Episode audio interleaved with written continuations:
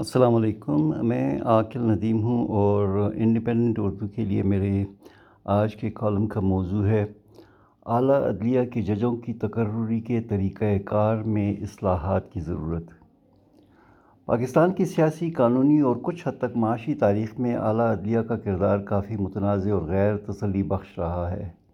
اس حقیقت کے باوجود کہ عدلیہ اپنے معاملات میں بڑی حد تک خود مختار ہے اور کسی بھی عوامی ادارے کو جواب دہ نہیں ہے۔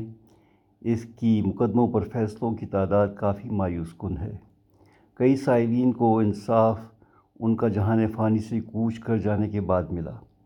اسی طرح اس وقت بظاہر ملک کی تمام سیاسی قوتوں نے عدلیہ کے ہاتھوں مختلف اوقات میں کاری زخم کھائے ہیں۔ انتہائی معتبر اور قابل احترام قانون دانوں کی نظر میں عدلیہ نے بہت سارے فیصلے بظاہر آئین کے خلاف کیے۔ جن میں ایک عامر کو آئین میں ترامیم کرنے کی اجازت اور ایک وزیر اعظم کا عدالتی قتل بھی شامل ہیں۔ بعض فیصلے اپنے کچھ دنوں پہلے کے فیصلے سے مختلف کیے گئے، جن پر عوامی حلقوں اور قانون دانوں نے سخت تنقید کی۔ مگر ان انتہائی سینئر ججز نے ان فیصلوں کی عجیب و غریب توجیحات پیش کیں۔ کئی ججوں نے تو آئین کو دوبارہ لکھنے کی کوشش کی اور یہ مشاہدہ عام قانون دانوں کے ساتھ ساتھ خود اعلیٰ عدلیہ کے کچھ ججوں نے اپنے فیصلے میں لکھا۔ ایک چیف جسٹس نے اپنے ادارے کا غلبہ قائم رکھنے کے لیے پارلیمنٹ تک کو بلیک میل کرنے سے بھی باز نہیں آئے۔ چودھری عدالت نے نہ صرف متفقہ آئینی ترمیم جس میں کئی مہینوں کی سوچ و بچار شامل تھی اسے ماننے سے انکار کرتے ہوئے پارلیمان کو اس میں ججوں کی تقرری کے طریقہ کار کو تبدیل کرنے پر مجبور کر دیا۔ یہ عدالتی جبر کی انتہا تھی، جس پر پارلیمان اس لیے کچھ کرنے میں ناکام رہی کیونکہ اس وقت کی اسٹیبلشمنٹ بھی عدلیہ کے ساتھ مل کر ایک قانونی اور آئینی حکومت کو غیر مستحکم کرنے میں مصروف تھی۔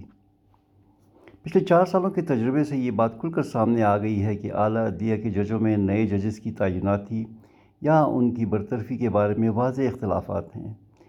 جسٹس قاضی فائز عیسیٰ کے خلاف ریفرنس اور جسٹس شوکت صدیقی کی متنازع برطرفی اعلیٰ عدلیہ میں ہم خیال ججز کی اپنی برتری قائم رکھنے کی کھلی کوشش دکھائی دیتی ہے۔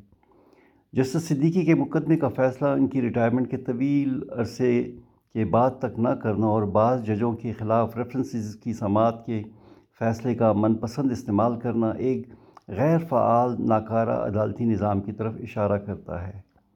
جسٹس ثاقب نثار اور جسٹس گلزار کا عدالت کی سو موٹو طاقت کا اپنی خواہشات کے مطابق استعمال کرنا، آئین سے بالا فیصلے کرنا اور اس پر باقی ججز کا خاموش رہنا اس ادارے کی آئین کی حفاظت میں ناکامی اور غیر مؤثر پن کی طرف اشارہ کرتا ہے۔ حال ہی میں ججوں میں شدید اختلافات اس وقت نظر آئے جب چیف جسٹس نے بظاہر اپنی پسند کے ججوں کو سپریم کورٹ میں تعینات کرنے کی کوشش کی۔ کچھ ساتھی ججوں کے اصرار کے باوجود چیف جسٹس تعیناتیوں کے معاملات میں واضح اصول تعین کرنے سے گریزاں ہیں اور بظاہر من پسند ججوں کے تقرر کی کوششیں کرتے رہے ہیں۔ اہلیت کو بنیاد بناتے ہوئے وہ مسلسل ساری ہائی کورٹس کے سینئر ججوں کو نظر انداز کرتے آئے ہیں۔ ان کی طرف سے سینئر ججز کو نظر انداز کرنے کی کوئی واضح وجوہ نہیں پیش کی جاتی، مگر ذرائع کے استعمال اور جوڈیشل کمیشن کے اجلاس کی آڈیو ٹیپ سے تاثر ابھرتا ہے کہ شاید یہ سینئر ججز سپریم کورٹ میں تعیناتی کے اہل نہیں ہیں۔ یہ عجیب منطق ہے کہ یہ سینئر ججز سپریم کورٹ کے لیے تو اہل نہیں، مگر ہائی کورٹس میں انہیں فیصلے کرنے کی کھلی آزادی ہے۔ ان ججوں پر عدم اعتماد ہائی کورٹ میں ججوں کی تعیناتی، ان کے انتخاب کے طریقہ کار اور ان کی کارکردگی جانچنے کے عمل کو بھی مشکوک کر دیتا ہے۔ سینئر قانون دانوں کو کچھ تعیناتیوں میں اقربا پروری بھی صاف دکھائی دیتی ہے۔ جب ججز اپنی ہی پرانی قانونی فرم کے ساتھی وکیلوں کو ہائی کورٹ یا سپریم کورٹ میں لانے کی کوششیں کرتے دکھائی دیتے ہیں۔ ان سب واقعات سے ثابت ہوتا ہے کہ اعلیٰ عدلیہ میں موجودہ تعیناتیوں کا نظام مسائل سے دو چار ہے اور اس سے ججوں کی نیک نامی متاثر ہو رہی ہے۔ اس وجہ سے ضروری ہے کہ ہماری اعلیٰ عدلیہ کے ججز کو اعلیٰ تعیناتیوں سے دور کیا جائے۔ اور ان تعیناتیوں اور ججوں کے مواخذے کے لیے ایک نیا فعال اور طاقتور ادارہ یا طریقہ کار اختیار کیا جانا چاہیے، جس میں سپریم کورٹ کے ججوں کا کوئی کردار نہ ہو اور پارلیمان اور سول سوسائٹی ان تعیناتیوں کی نگران ہو۔ ایسا نظام مختلف شکلوں میں بہت سارے ممالک میں کامیابی سے چلایا جا رہا ہے اور کوئی وجہ نہیں کہ ہم اپنے نظام میں تبدیلی لا کر ایسے ججز اعلیٰ عدلیہ میں لائیں جو کہ صرف قانون اور آئین کی سربلندی کے لیے کام کریں، نہ کہ اپنے ذاتی مفادات اور پسند ناپسند کے لیے آئین کی شکل بگاڑ دیں یا اپنے سابق ساتھی وکیلوں سے عدالتوں کو بھر سکیں۔ اس سلسلے میں ایک ایسی کمیشن کا قیام لایا جا سکتا ہے جس میں پارلیمان کے ممبرز، معروف اور غیر متنازع قانون دان اور سول سوسائٹی سے تعلق رکھنے والی اہم شخصیات شامل ہوں۔ اور ان کے سامنے حکومت کی طرف سے پیش کردہ امیدواروں کا باریک بینی سے جائزہ لیا جائے اور کمیشن منتخب ناموں کو پارلیمان کی منظوری کے لیے پیش کرے۔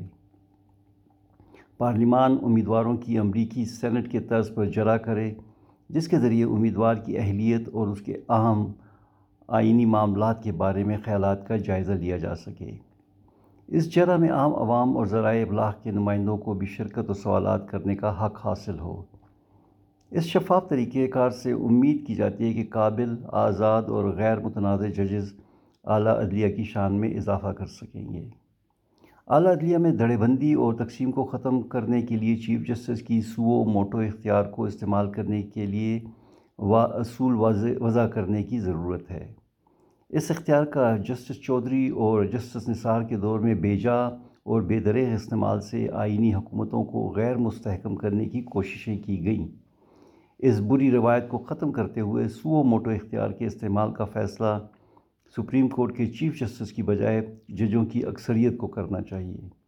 اس کے ساتھ ساتھ ججوں کے مواخذے کے لیے بھی مجوزہ کمیشن کو مکمل اختیار دینے سے اعلیٰ عدلیہ میں ہم خیال ججوں کے تصور اور گروہ بندی کا بھی خاتمہ ہو سکے گا۔ اس طریقہ کار کے ساتھ ساتھ جوڈیشل سروس کو بھی مستحکم کرنے کی ضرورت ہے۔ اس سروس میں شامل ہونے کے لیے سخت اور شفاف بھرتی کا نظام بنانے کی ضرورت ہے اور اعلیٰ عدلیہ میں تنوع اور اعتدال لانے کے لیے اسی سروس کے ممبران کو بالآخر ہائی کورٹ اور سپریم کورٹ میں متناسب بنیادوں پر ترقی دینے کی بھی ضرورت ہے۔ امید ہے کہ ان اصلاحات سے ہمیں ایک صاف، شفاف عدلیہ میسر ہوگی، جو کہ فیصلے اپنی سیاسی، سابقہ سیاسی وابستگی یا اسٹیبلشمنٹ کی زبردستی کے بغیر آئینی اور قانونی بنیادوں پر کر سکے گی۔ شکریہ خدا حافظ۔